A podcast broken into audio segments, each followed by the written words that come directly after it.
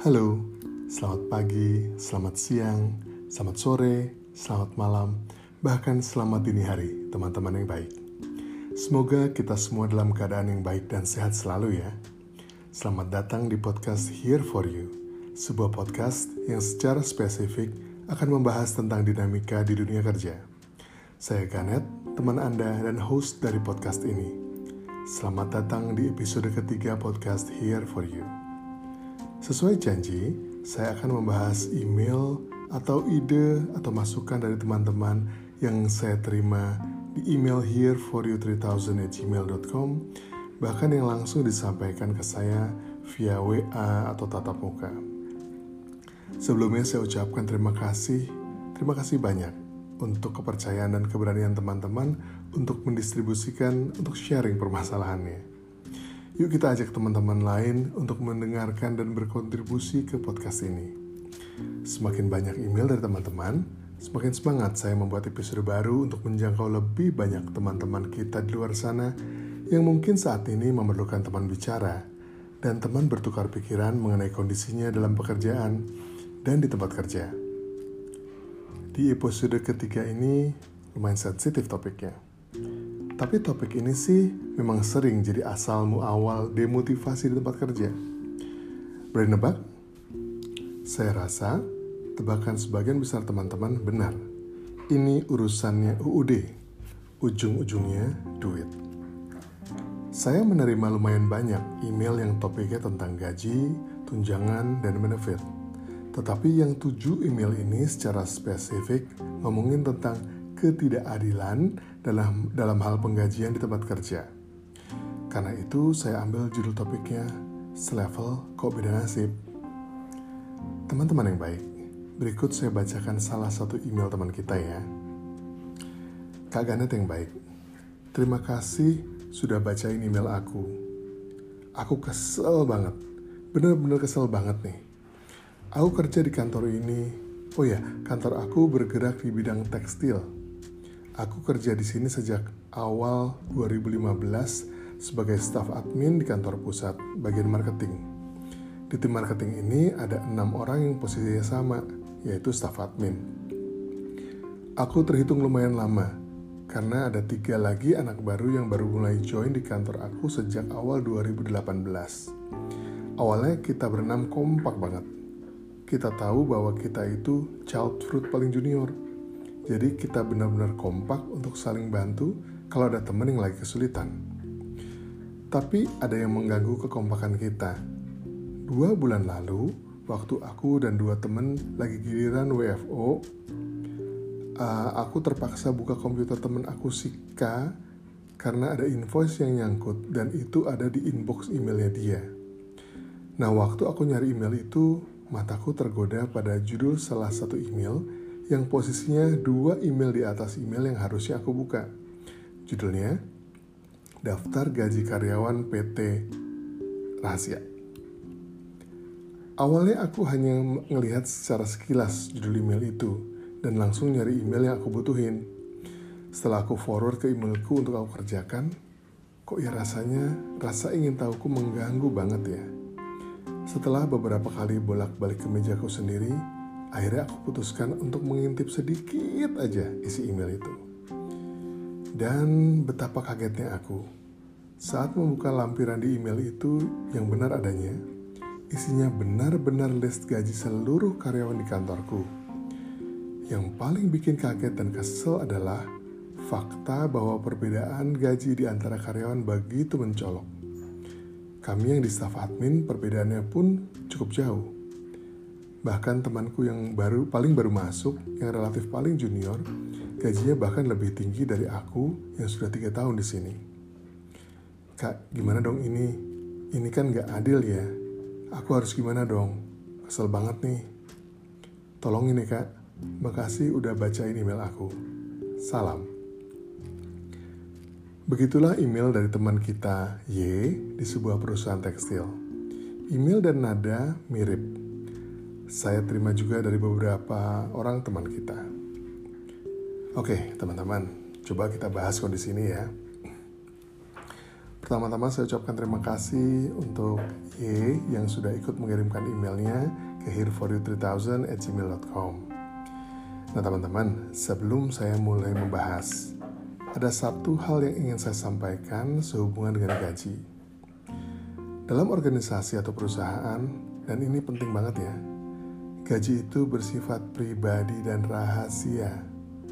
Walau sering kali saya dengar bahwa ada kalanya info besaran gaji itu di-share oleh beberapa orang yang mungkin karena merasa dekat. Tapi ini bukan hal yang bijaksana untuk dilakukan ya. Gaji adalah informasi terbatas yang tidak semestinya dibagikan, dibagikan secara terbuka, mengingat implikasinya juga sangat besar. Contoh yang paling sederhana adalah seperti yang dialami oleh teman kita Y. Karena mengetahui gaji teman selevelnya yang ternyata lebih tinggi, jadi terdemotivasi deh karena merasa bahwa kantornya nggak fair. Teman-teman yang baik, setiap organisasi atau perusahaan punya cara dan pertimbangannya masing-masing dalam mendesain dan menjalankan strategi penggajian karyawannya. Ada yang sudah punya struktur gaji yang baik, tapi tidak jarang yang punya standar yang nggak jelas. Saya ingin mengajak teman-teman, terutama untuk yang punya pengalaman serupa, untuk mengingat-ingat hari di mana kita melakukan negosiasi gaji dengan organisasi atau perusahaan kita. Ada beberapa skenario biasanya. Sebagian pindah dari organisasi atau perusahaan sebelumnya dengan kenaikan yang baik, bahkan fantastis. Ada yang menerima gaji yang nyaris sama tapi beda benefit. Hopefully lebih baik.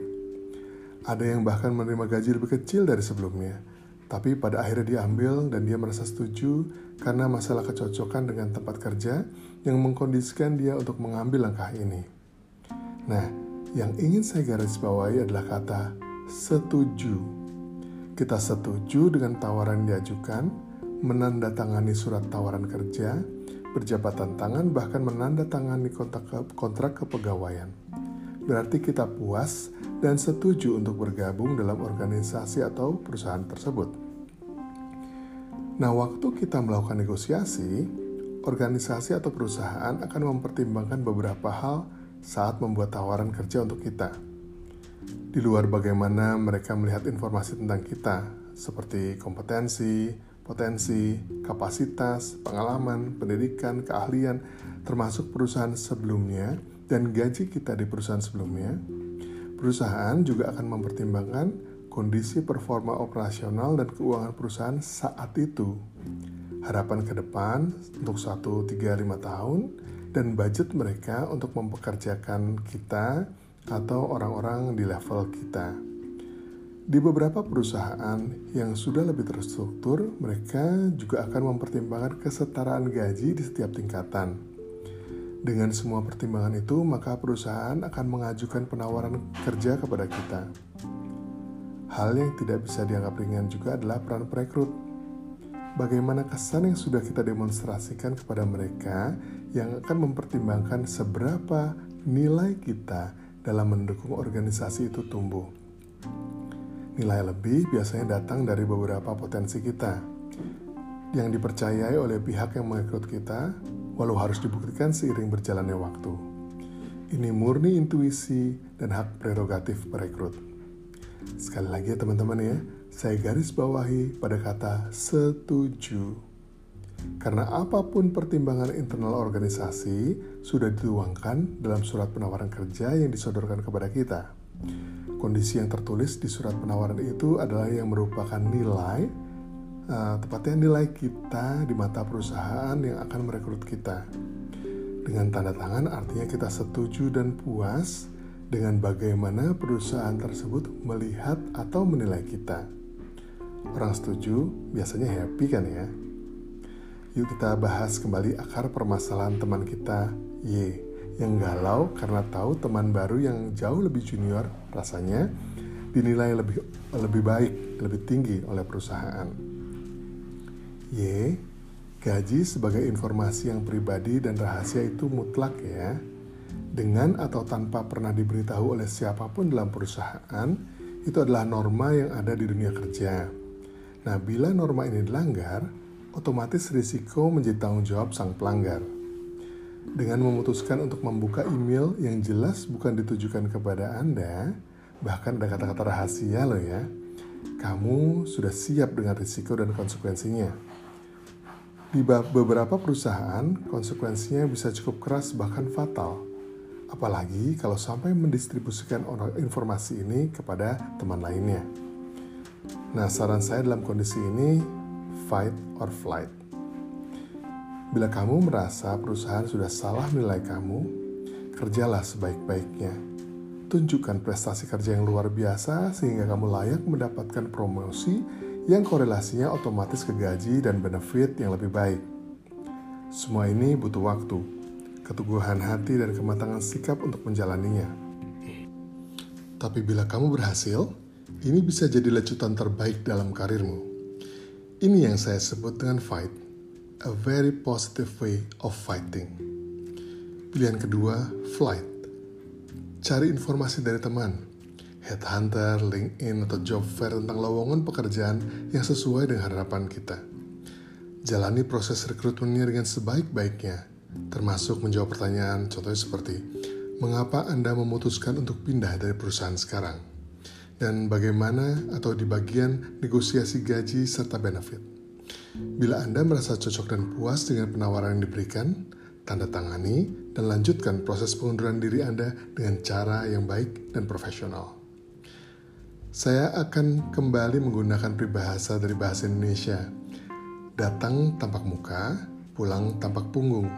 Yang artinya, hendaklah selalu bersopan santun apabila datang di rumah orang, atau kantor, atau organisasi, atau pergi dari situ ini saya ambil dari Kamus Besar Bahasa Indonesia.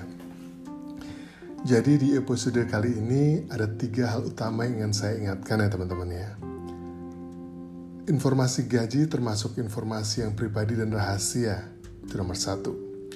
Nomor dua, saat kita setuju dengan surat penawaran, maka kita puas dengan bagaimana perusahaan menilai kita. Tiga, kalau toh berhadapan dengan kondisi seperti ini, ada dua pilihan, fight or flight.